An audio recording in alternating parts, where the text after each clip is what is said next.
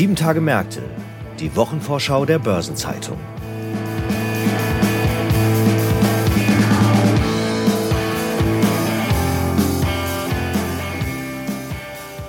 Herzlich willkommen bei Sieben Tage Märkte, der Wochenvorschau der Börsenzeitung.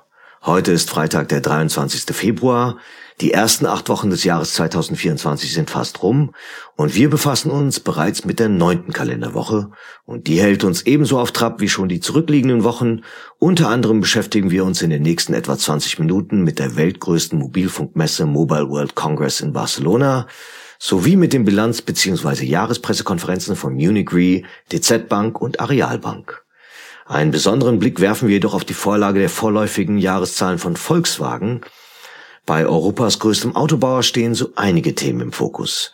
Mein Name ist Franz Kongbui, ich bin Redakteur bei der Börsenzeitung und gemeinsam mit unserem Chefredakteur Sebastian Schmidt stelle ich Ihnen die Themen und Ereignisse vor, die in der kommenden Woche wichtig werden.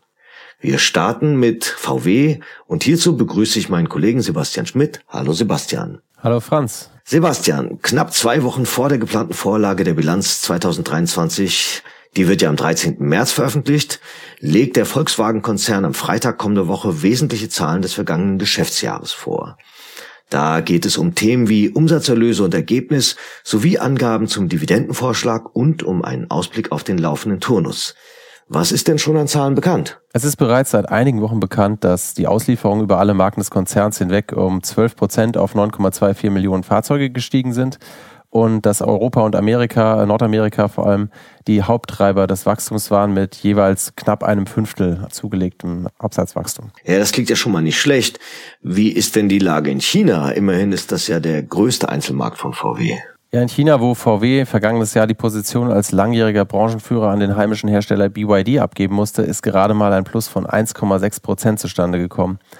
Jetzt kommt mit neuen Enthüllungen zu Zwangsarbeiten bei einem Zulieferer des Konzerns auch noch politischer Druck hinzu. Also die Situation ist durchaus schwierig dort. Und in jedem Fall ist VW global auch aktuell noch weit von den Rekordjahren 2018 und 2019 entfernt, als fast 11 Millionen Pkw ausgeliefert werden konnten und auch in China deutlich mehr. Ja, das war vor der Elektrifizierung im Markt. Wie kommt VW hier voran? Die Auslieferung voll elektrischer Fahrzeuge stiegen um mehr als ein Drittel auf gut 770.000 Fahrzeuge, also Dadurch hat sich der Anteil an den Gesamtauslieferungen des Konzerns von knapp 7 auf 8,3 Prozent erhöht. Ein zunächst noch höheres Jahresziel musste VW allerdings schon nach dem ersten Halbjahr wieder kappen. Und wie schätzen Beobachter die Situation ein, bezogen auf das vierte Quartal jetzt? Auf Basis der soliden Auslieferungszahlen sind Analysten zuletzt von einem robusten Mittelzufluss im vierten Quartal ausgegangen. Und bisherige Angaben des Konzerns legen laut DB Research nahe, dass der Schlussabschnitt die stärkste Periode des Jahres war. Auch Jeffries erwartet, dass das Jahr 2023 dann gut zu Ende gegangen ist. 2024 könnten sich die Wolfsburger dann gegen den Branchentrend rückläufiger Ergebnisse stemmen, so jedenfalls die Erwartung vor der Zahlenvorlage. Ja, auch das hört sich gar nicht so schlecht an. Vor welchen Herausforderungen steht denn der Konzern? Ja, Branchenexperten nennen hier vor allem die Herausforderungen wie den Preiskampf bei Elektrofahrzeugen, und zwar in Europa und China, den wichtigsten Märkten. Von noch mehr Preisdruck und Margenverwässerung seien VW und Renault als Volumenanbieter unter den europäischen Herstellern wohl am meisten betroffen, so ein UBS-Analyst. Okay, und wie hat sich denn angesichts der Zahlen und dieser Herausforderung der Aktienkurs entwickelt? Und was ist auch mit Blick auf das Jahresergebnis zu erwarten? Ja, an der Börse bleibt es für die Aktionäre von VW ein Trauerspiel. Die VW-Vorzüge sind 2023 um 4% zurückgefallen und äh, das in einem Jahr, in dem der DAX insgesamt um gut 20 Prozent zulegen konnte. Nach dem dritten Quartal war der Konzern vom Jahresziel einer Umsatzrendite von, vor Sondereinflüssen von 7,5 bis 8,5 Prozent dann abgerückt und das mit dem Hinweis auf negative Bewertungseffekte von 2,5 Milliarden Euro aus vor allem Rohstoffsicherungsgeschäften. Diese ließen sich dann bis Jahresende nicht kompensieren und erwartet wird jetzt ein stagnierendes operatives Ergebnis bei vielleicht 22,5 Milliarden Euro in etwa in der Höhe des Vorjahres eben. Und das, obwohl der Umsatz um 10 bis 15 Prozent steigen dürfte. Hm, da bleibt es bei Europas größtem Autobau auf Sicht spannend. Vielen Dank, Sebastian, für diesen Überblick über Lage und Perspektiven von VW. Ja, danke, Franz, dass ich hier sein durfte. Und nun zu den weiteren Themen, die die nächste Woche noch zu bieten hat. Am Montag startet die weltgrößte Mobilfunkmesse, die Mobile World Congress in Barcelona. Sie ist bis Donnerstag angesetzt und unter den technologischen Innovationen, die präsentiert werden, wird der Fortschritt bei künstlicher Intelligenz, wie soll es auch anders sein, eine Hauptrolle spielen. Dabei geht es vor allem auch um die Wettbewerbsfähigkeit europäischer Firmen zwischen den globalen Schwergewichten USA und China. Bundesdigitalminister Volker Wissing besucht den Mobile World Congress an zwei Tagen, auch um sich über die Entwicklung der Telekombranche, den neuen Mobilfunkstandard 5G und die Resilienz Deutschlands und Europas bei digitalen Infrastrukturen zu informieren. Geplant sind auch Beratungen mit Digitalministern aus anderen europäischen Ländern und mit der EU-Kommission. Die Telekom-Konzerne selbst erwarten in Barcelona auch Signale der EU im Hinblick auf eine weitere Konsolidierung der Branche im Mobilfunk in einzelnen Ländern. M&A-Transaktionen werden unter anderem in Spanien, Italien und Großbritannien angebahnt. Und auch für die Konsumenten dürfte die Messe so einiges an Neuerungen bereithalten. Am Dienstag steht dann die Bilanzvorlage von Munich Re an und der größte Rückversicherer der Welt hat einen guten Lauf. 2024 soll die Gewinndynamik fortgeschrieben werden und bei der Bilanzpressekonferenz können die Anleger erfahren, wie der DAX-Konzern dies erreichen will. Die gestiegenen Marktzinsen geben Munich Re jedenfalls Rückenwind und die Preise für Rückversicherungspolicen schießen aufgrund einer wachsenden Nachfrage und einer allgemein zunehmenden Teuerungsrate in die Höhe. Gleichzeitig sind die Belastungen aus Großschäden derzeit relativ überschaubar. Und das ist eine Mischung, die dem traditionsreichen DAX-Konzern hilft. Nach soliden Quartalszahlen hatte die Munich Re ihr Gewinnziel für 2023 am Anfang des zurückliegenden Novembers um eine halbe Milliarde auf 4,5 Milliarden Euro angehoben. Und im Schnitt trauen Analysten dem Konzern dies auch zu. Fürs laufende Jahr erwarten die Beobachter einen Anstieg auf über 5 Milliarden Euro. Das entspricht in etwa dem, was CFO Christoph Jureka Mitte Dezember verkündet hatte. Und das gefällt den Aktionären, denn sie können mit höheren Dividenden rechnen. Das wiederum spiegelt sich im steigenden Aktienkurs wider. Der Titel hat binnen eines Jahres ein Viertel an Wert gewonnen. Die Bilanzpressekonferenz der Arealbank, die am Donnerstag stattfindet, verspricht spannend zu werden. Denn in der gewerblichen Immobilienfinanzierung sind die USA der größte Markt der Wiesbadener. Und im US-Markt für Commercial Real Estate gab es bekanntlich zuletzt Probleme. Per Ende September 2023 lag das US-Exposure bei 8,6 Milliarden Euro des 32,4 Milliarden Euro schweren Kreditbuchs. Auf die besonders gebeutelten Büroimmobilien entfielen 3,6 Milliarden Euro. Dazu kamen zum Ende des dritten Quartals 821 Millionen Euro notleidende US-Kredite, 633 Millionen mehr als Ende 2022.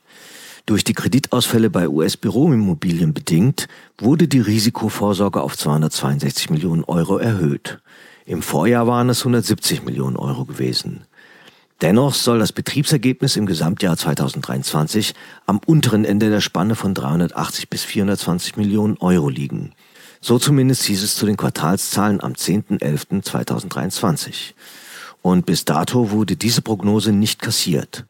Neben der Performance des US-Kreditbuchs, der Risikovorsorge und dem Ergebnis gibt es noch ein anderes Thema, das großes Interesse hervorruft, nämlich Details des im Dezember 2023 von Atlantic Bitco angekündigten Squeeze-Out. Der Großaktionär hält über 95 Prozent der Aktien und schon seit 22. November ist die Aktie nicht mehr börsennotiert. Ebenfalls am Donnerstag legt die DZ Bank die Gesamtjahreszahlen vor. Und absehbar ist ein Gewinnsprung in Sicht, denn nach einem Dämpfer 2022 wird das Institut im vergangenen Jahr wieder einen Milliardengewinn mit mindestens einer 2 vor dem Komma erzielt haben. Bereits im ersten Halbjahr hatte das Spitzeninstitut der genossenschaftlichen Finanzgruppe mit einem Konzernergebnis vor Steuern von 1,95 Milliarden Euro an der 2 Milliarden Schwelle gekratzt und Co-Vorstandsvorsitzender Cornelius Riese hatte anlässlich der Veröffentlichung der Halbjahreszahlen im August die Prognose für das Gesamtjahr angehoben. Seinerzeit hatte er ein Ergebnis von jenseits von 2,5 Milliarden Euro in Aussicht gestellt. Das wäre zwar ein gutes Stück vom Spitzenwert von 3,1 Milliarden Euro Vorsteuergewinn entfernt, den hatte die DZ Bank 2021 eingefahren, dennoch aber liegt das im Rahmen des Möglichen, denn das Institut neigt doch eher zum Understatement. Auch die langfristige Gewinnspanne hatte Riese damals um 500 Millionen Euro auf 2,0 bis 2,5 Milliarden Euro pro Jahr verschoben.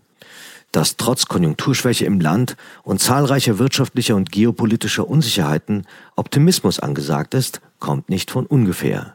Die DZ Bank hatte den Gewinn in der ersten Jahreshälfte im Vergleich mit dem Vorjahreszeitraum glatt verdoppelt. Zu verdanken war das einem im Großen und Ganzen flutschenden operativen Geschäft, das den Zinsüberschuss um 26 Prozent auf 1,86 Milliarden Euro trieb. Hinzu kam eine weiter geringe Risikovorsorge. Die Kernbank, also die DZ Bank Verbund und Geschäftsbank, hatte im ersten Halbjahr 2023 zulegen können, und zwar im Firmenkunden- und Kapitalmarktgeschäft sowie im Transaction Banking. Ebenso steuerten Asset Manager Union Investment und Wealth Manager DZ Privatbank mehr zum Gewinn bei. Schwächer hingegen schnitten der Immobilienfinanzierer DZ Hüpp und die Bausparkasse Schwäbisch Hall ab. Von größeren Problemen im bereits erwähnten Immobilienmarkt soll der Immobilienfinanzierer DZ Hüpp jedoch weitgehend verschont geblieben sein. Generell sei die Risikovorsorge moderat auf 20 Millionen Euro erhöht worden, hieß es seitens der DZ Muttergesellschaft im August. Die Tochter DZ Hüpp hat nach eigenen Angaben ihren Schwerpunkt in Deutschland und ist nicht im stark gebeutelten US-Immobilienmarkt aktiv. Besser dastehen wird die DZ Bank auch deshalb, weil sich 2022 noch ein negatives Kapitalanlageergebnis bei der Tochtergesellschaft R&V Versicherung im Konzernergebnis niederschlug. Es handele sich um einen zeitweiligen negativen Bilanzierungseffekt, sagte Riese seinerzeit. Im ersten Halbjahr 2023 lieferte die R&V jedenfalls wieder einen Gewinn ab. Vor Steuern kamen 762 Millionen Euro zusammen, nach einem Verlust von 233 Millionen Euro in der Vorjahreshälfte. Im Übrigen wird es für Co-Vorstandschef Uwe Fröhlich am 29. Februar die letzte Bilanzpressekonferenz sein. Der 63-Jährige wird, wie vor einem Jahr mitgeteilt worden war, zum 1. Juli in den Ruhestand gehen. Und damit ist auch die Doppelspitze Geschichte, Riese wird das Institut fortan alleine führen. Und nun zu dem, was in der kommenden Woche noch so ansteht. Am Montag startet in Abu Dhabi die 13. WTO-Ministerkonferenz. Sie läuft bis Donnerstag. Und die Konsumforschungsinstitute GfK und NEM stellen in Nürnberg ihre monatliche Studie zum Konsumklima in Deutschland vor. Am Dienstag findet die dritte Konferenz zur Infrastrukturentwicklung im Lausitzer und Mitteldeutschen Revier in Cottbus statt, unter anderem mit Bundeswirtschaftsminister Robert Habeck. In Hamburg wird ein E-Commerce-Mediengespräch der Otto Group abgehalten. In Frankfurt veranstaltet die Fondsgesellschaft Union Investment ihre Jahrespressekonferenz.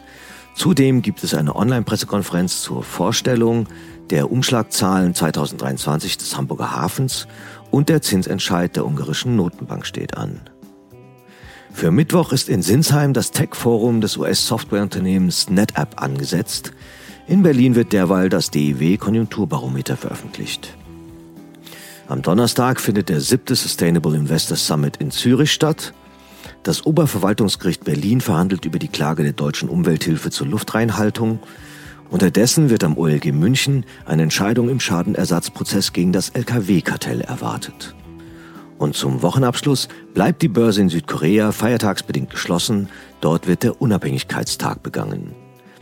Die Forschungsgemeinschaft Urlaub und Reisen hält eine Online-Pressekonferenz zu ersten Ergebnissen der Reiseanalyse 2024 ab. Aus den USA kommen Zahlen zum Kfz-Absatz im Februar. Überdies wird die Zusammensetzung von Stocks 50, Eurostocks 50 und Stock 600 überprüft. Und die Ratingagentur Fitch veröffentlicht die Einstufung von Island, Kongo, Rumänien und Uganda, während Standard Poor's über die Ratingergebnisse von Kasachstan, Montenegro und Portugal informiert.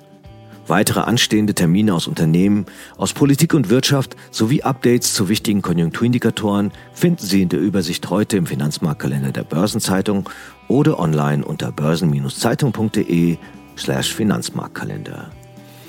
Und dann werden in den nächsten Tagen auch ein paar runde Geburtstage zelebriert. 50 Jahre alt werden Dominic Raab, ehemals Vizepremierminister, Lordkanzler und Justizminister des Vereinigten Königreichs und Katja Müller, Chief Customer Officer und Managing Director bei Universal Investment. Ihren 60. Geburtstag feiern Achim Berg, Operating Partner und Senior Advisor beim Fiesmann-Konzern. Zudem vertritt er im Bitkom-Hauptvorstand als Beiratsvorsitzender die größte deutsche Mobilitätsplattform Flixbus. Dann auch Norbert Rollinger, Vorstandsvorsitzender von R&V Versicherung und Präsident des Gesamtverbands der deutschen Versicherungswirtschaft, sowie Condor-Chef Peter Gerber. 65 Jahre alt wird der französische Notenbankchef François Villeroy de Galau, zu dem wir erst kürzlich ein lesenswertes Porträt veröffentlicht haben, anlässlich der jüngst erfolgten Verleihung des Großen Verdienstkreuzes des Verdienstordens der Bundesrepublik Deutschland an ihn. Der Link dazu findet sich in den Show Notes. Ihren 70. Geburtstag begehen Barbara Cooks, ehemals Vorständin bei Siemens, Axel Navrat, ehemals L-Bank-Vorstandschef, zuvor KfW-Vorstand sowie davor Finanzstaatssekretär, der türkische Präsident Recep Tayyip Erdogan und Horst Löchel, Professor für Volkswirtschaftslehre sowie Co-Vorsitzende des Sino-German Centers an der Frankfurt School of Finance and Management. 75 Jahre alt wird ein weiterer Notenbankchef, nämlich Robert Holzmann von der Österreichischen Nationalbank. Und dann, wie mir von einem Kollegen zugerufen wurde, auch wenn es völlig off-topic ist, Roger Daltrey von The Who wird 80. Aktuelle Geburtstage und Personalien finden Sie immer auch auf der Personenseite der Börsenzeitung. Anlass zum Feiern oder wenigstens zum Inhalten geben auch so manche Gedenktage, wie etwa der Welttag der Bären, der Internationale Tag der seltenen Erkrankungen, der Equal Care Day sowie der Weltgebetstag. Und ein Blick in die Chroniken offenbart, dass vor Jahresfrist das Schwergewicht Linde den DAX und die Frankfurter Börse verlassen hat. Seitdem ist der amerikanisch-deutsche Industriegasekonzern nur noch an der Börse in New York notiert. Zeitgleich stieg die Commerzbank wieder in die erste Börsenliga, den DAX 40 auf. Fünf Jahre ist es her, dass die Bank of America eine Dekade nach der Übernahme den Namen Merrill Lynch aus dem Firmennamen strich. Und vor zehn Jahren ging der im Vorjahr von der Commerzbank gegründete Mine Incubator operativ an den Start. Er bildete damit die erste bankeneigene Brutstätte für Fintechs in Deutschland. Und zum Schluss noch ein paar Hinweise in eigener Sache. In der Sonnabendausgabe der Börsenzeitung finden Sie neben der Spezialthemaseite Recht und Kapitalmarkt auch Schwerpunktseiten zum Thema Finanzen und Kultur. Und damit sind wir am Ende dieser Episode angelangt. Redaktionsschluss für diese Ausgabe war Donnerstag, 22. Februar, 17 Uhr. Alle genannten Links sind mitsamt weiteren Informationen in den Show Notes zu dieser Folge aufgeführt. Ich wünsche Ihnen einen angenehmen Wochenabschluss und gute Erholung am bevorstehenden Wochenende. Alles Gute.